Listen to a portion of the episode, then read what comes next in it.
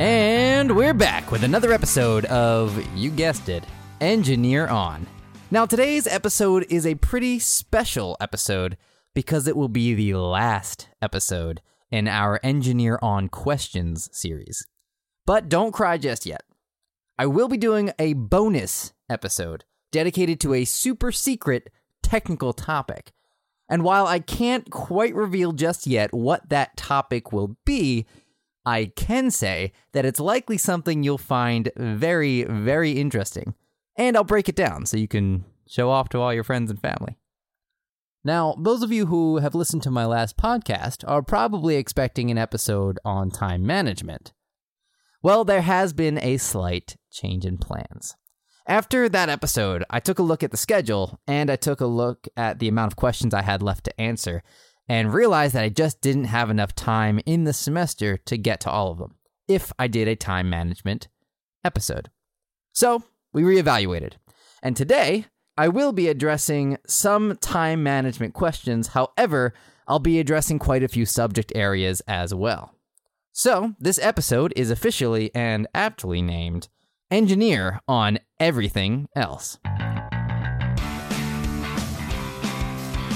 Okay, so last episode I asked you if you could change one thing about the world, what would it be and why? And I got some really great responses, so thank you all for those. But now it's my turn. So, if I could change one thing about the world, in my brutally honest opinion, the world would be much, much better off without reality television. Now, let me clarify, because the idea of reality television isn't an awful one. Putting real people on television to show off their talents and to compete against each other, that's interesting. But the not so reality television that airs on today's TV channels, well, that's quite a different story. Now, I want to address this with a with an example. There's a show called Mama June from Not to Hot, and some of you may have watched this. I can't for the life of me, figure out what the purpose of this show is. I don't like to form opinions without learning as much as I can about the subject. So I watched a few episodes. Uh, I watched two episodes specifically, and I really, really tried to find something useful in it, but I failed miserably. You can tell the producers of the show are feeding these people lines to force a story onto their lives, but let's be real here. They're not fooling anyone. I haven't talked to a single person who has seen this show that didn't refer to it as a train wreck that you just can't look away from. And don't get me wrong, I'm not criticizing the people on the show. They're normal people, they're leading normal lives. It's not supposed to be TV worthy. But that's the problem. We're occupying our time with this mind numbing, senseless television. It's not stimulating at all, whatsoever. And I believe that if you allow your brain to turn to mush for a few hours every week, well, that could lead to a pretty boring and unproductive life. I'm not saying you have to do math problems or watch Discovery Channel 24 7, but at least stimulate your brain with a half decent sitcom storyline. That will at least engage your mind on a slightly higher level and lead to a more interesting life for you. And if we all do that, well, Maybe it can even lead to a better society for everyone. Now, like I said, they're not all bad. Like the, the home improvement shows, they're fun. And yeah, there's some added drama there, but at least the core of the show, the home remodeling, that's interesting all by itself. It inspires questions like what would you do differently? Do you like that choice of rug? Do you like those curtains? It'll let your mind explore ideas that you get from the show and the actions of the people remodeling the home. Your mind, in many ways, is like a muscle. It needs regular exercise to not only grow, not only expand its capabilities, but to maintain its current abilities. So, you want to prevent dementia for yourself? Watch something interesting. So, I think to get a more productive and in turn happier world population, we could do without the honey boo boos of the TV world and flip the channel to something a little more stimulating. Let me know what you think about that one. Am I way off or am I right on the money? Comment below and let me know. Okay, and now the part you tuned in for the questions. Like I said, these are a bunch of questions in the miscellaneous category. No real rhyme or reason to why they're on this episode, just everything I have left on the list is what I'm going to address today. So let's get started. This first one's a really good one, and it's a great way to set the tone of complete randomness. Are unicorns real? And the answer to this might surprise you. Unicorns, in fact, do not exist anymore. There was a time, however, when unicorns did roam the earth. And according to the American Journal of Applied Sciences, they went extinct about 29,000 years ago. The disappointing part about unicorns is that they weren't really the mystical rainbow colored stuff of legends that we all imagine when we hear the word unicorns. They looked more like giant hairy rhinos just with longer legs. They stood almost nine feet tall, and their horns were massive, some reaching about four feet long. And this animal, because of its size, would definitely make you think twice before approaching it. Though, like its rhinoceros descendant, it was a herbivore, so it only had a grass diet. Now, some think that the horn actually was mostly used to push snow out of the way and uncover the grass and plants underneath. So, contrary to what you probably thought, unicorns did exist. And I encourage you to look up a picture. Just Google the Siberian unicorn and check that out. Not quite what we imagined, but no less astounding. Okay, maybe a little less astounding.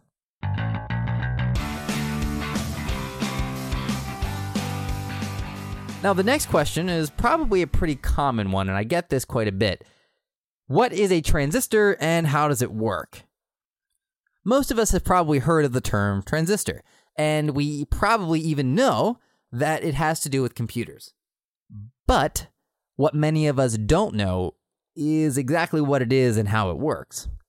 Well, without getting too deep into the electronic theory, a transistor is essentially a, a, switch, just like a light switch that you'd have in any room in your house. The only difference is this switch is controlled by voltage. So, when the voltage is higher than a certain point, the switch is thrown. So then the next question is well, why do we need transistors then? Can't we just turn stuff on and off by turning it on or unplugging it? And yes, we could. We could do that. But what if you want to turn some things on and some things off? But we want to use the same power source. Like in your house, you don't want to keep your blender on the whole time you're watching television in another room. So we use them to distribute power, kind of like that. But power isn't the only application of transistors. Most people have heard that computers talk with ones and zeros, right? But what does that actually mean? What are these ones and zeros? They can't appear out of nowhere. So, what is it? Well, for every one or zero that the computer has or the computer tries to communicate with, there's a transistor that turns on and off. So if we want to store the sequence um, 1011, for instance, there are four transistors, three that are in the on state and one that's in the off state. Of course, we really don't have to deal with these ones and zeros anymore because computers are really smart enough to do that on their own, and instead they'll display some useful text that we can understand. Now, that's only a very brief description and explanation of what transistors are, but I encourage you to, to look it up sometime. Just read the Wikipedia page. The first one or two paragraphs should give you more than enough information for what you want to know. So look it up and let me know what you learn. The next question I have is a pretty big one. Would a manned mission to Mars be worth it? And especially now, as Elon Musk and his company SpaceX are hopping leaps and bounds in this space travel technology. But let's first talk about what exactly we're risking or what, what would it cost us to get to Mars? Well, we all know space travel isn't cheap. A low estimate for the cost of a manned mission to Mars is about $100 billion over the next 30 or 40 years. And when I say low, I mean low. These things have a history of costing far more than the initial estimate. I mean, for example, the um, the International Space Station actually cost about 10 times more than the initial estimate. Either way, we're looking to spend a pretty good chunk of change on an effort like this. The other factor, of course, is the risk of human life. I mean, we all saw The Martian, right? There are countless unknown risks and dangers associated with this. And we've got some really, really smart people working on mitigating these risks, but there are bound to be some that are unaccounted for, especially when we try something like this for the first time. Now, how much can we actually learn from a manned mission to Mars? Can we learn enough to make these risks and stuff worth it? Further, what can we learn from a manned mission to Mars that we can't learn using the rovers and unmanned craft that are already up there? I mean, unmanned missions are significantly cheaper. They're only about $2.5 billion as compared to the estimated $100 billion. And these unmanned craft are becoming more and more capable, especially if and when we start incorporating VR, virtual reality technology. And to be brutally honest, I don't think there's much promise in the idea of huge colonies on Mars. So, my answer to this question is yes, I do think that a manned mission to Mars would be worth it. Because despite everything I just said about it not being worth the time and the money and the risk, we've not yet attempted a manned mission to a planet that far away. And despite my lack of hope for a large colony on Mars, there are planets out there that do show a lot of promise. And if we're going to get to those planets, well, we have to prove our capability for long distance space travel. And about that subject, we have much to learn. A manned mission to Mars would really be like a test run. We could learn a whole heck of a lot about our capabilities and what other dangers might be out there that we might not be prepared for when going for super long distance space travel. So, in summary, no. I don't think there's much we can learn about Mars from a manned mission that we can't learn from an unmanned mission. I do think, however, we can learn a heck of a lot about space travel, and traveling to Mars would basically provide a really good practice field for that, so that we can one day colonize those faraway planets that could possibly sustain human life.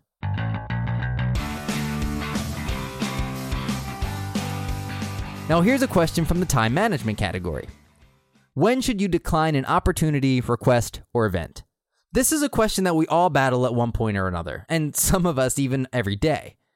So, here are the things I consider before I agree to take on a project or commit to something.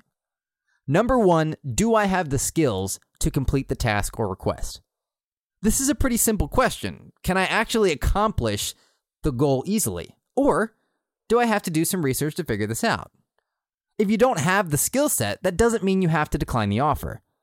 It just means you have to put in a little more time to complete it. In fact, I'd say that you should especially accept the challenge if there's something to learn. Now be careful here, because you should also consider the stakes of the project. Does your skill set include enough expertise to perform the job as well as it needs to be done? If not, is this something that needs to be done super well and in a timely manner, or can it afford to have a few mistakes and take a little longer to complete? You don't want to offer to build a life support controller, for instance, if you don't have any experience with electronics. But if you're asked to build a website for a friend and you don't really know much about websites, well, then this is probably an opportunity for you to learn, and you should, in fact, take this opportunity.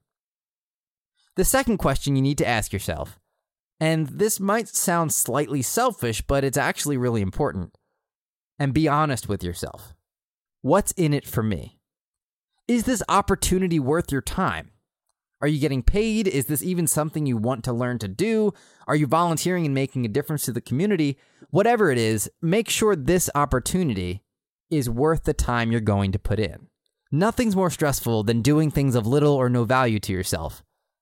Now, that's not to say you can't do things for free or out of the kindness of your heart, but just make sure it's something you actually want to do. It's no fun counting the seconds until the day is over. And finally, the third question you should ask yourself is Do you have time for it? Look at how many other things are on your schedule and make sure you're not overwhelming yourself and that you have the time to do a good job. It's not fair to anyone if you have to skimp out on something you've agreed to in order to fulfill another commitment. Personally, I tend to say yes to just about everything because, while learning and exploring new ideas, it's my favorite pastime. Building a huge arsenal of skills, That is my hobby. You'll hardly ever see me spend too much time on a single project, or too much time between projects, or spend too long doing the same kind of project. I've always had a huge backlog of things to do, and they're all pretty different. But I am always mindful of deadlines, and I'm always honest with people who give me these opportunities about the amount of time I have to spend on it and my skill set and how it applies. So when you're faced with an offer or a request, consider your skill set, the benefits of your project, and be mindful of your schedule.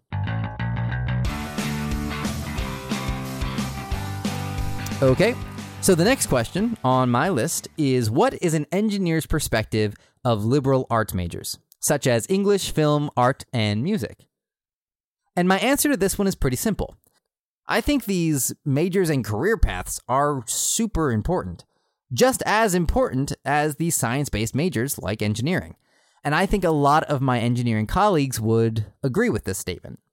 All of these careers serve a huge purpose in society. I mean, think about it for just a second.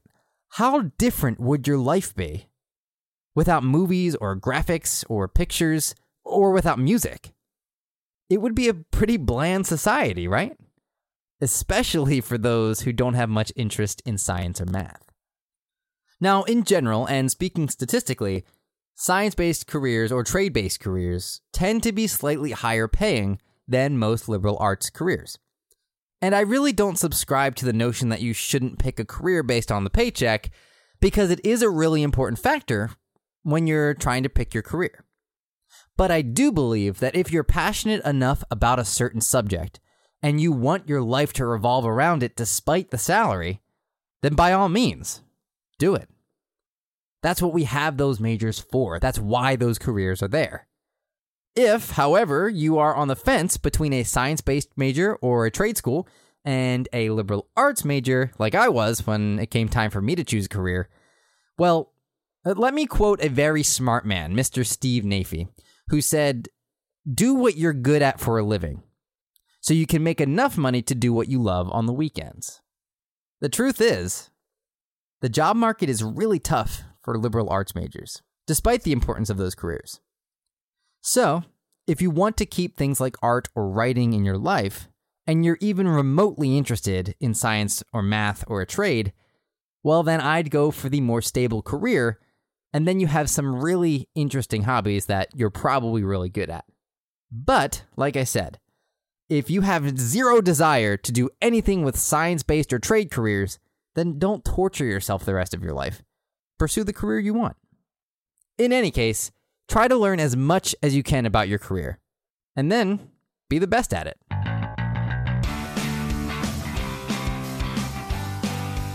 Okay, our next and final question is a pretty short one. What are some good movies? Well, first, let me say that I'm speaking only on behalf of myself here because despite the similarities in how we think and work, engineers do have a broad spectrum of interests. So, first, the most recent of my favorite movies is The Greatest Showman, which is a movie musical inspired by Phineas T. Barnum and his adventures in building his famous circus. I know the word musical might turn some of you off, but I encourage you to give it a shot anyway, because it really has a fantastic score, and it's performed by an incredible cast, starring Hugh Jackman, Zac Efron, Zendaya, and a host of other very talented and established Broadway and Hollywood actors. Aside from the on screen talent, though, the show really has some incredible messages and takeaways. The most obvious of which are probably everyone's beautiful in their own way, and you're only limited by your imagination. And I think these are portrayed in a really elegant way, not the annoying and in your face way that we so often encounter at the movies anymore. So I recommend you check that one out The Greatest Showman. Let me know what you think. And I'll end, of course, with a classic. It's about 23 years old The Shawshank Redemption. I could watch this film over and over again. For those of you who have never seen The Shawshank Redemption, first off, shame on you, go watch it now. And second off, it basically follows two men, uh, played by Tim Robbins and Morgan Freeman, uh, during their time at Shawshank Prison. I think this film really captures well the struggles people face inside prison and how people change over time. finding redemption for their crimes through decent acts and helping others. Every time I laugh, I cry. This movie is definitely worthy of its number two spot on the IMDb top 100 movies of all time list. So, if you get some time, watch or rewatch these films and let me know what you think about them. Well, that just about wraps it up for Engineer On this semester. Now, don't forget, I will release one more bonus episode on May 3rd, where I'll discuss a mystery technical topic. So keep an eye out for that. Otherwise, thank you so much for listening and submitting your questions. I had a blast this semester, and I hope you had fun too. I'll likely be picking this back up after graduation, so so please, please, please feel free to think of some more questions of things you want to know. Again, you'll hear from me in about two weeks, but until then, engineer on.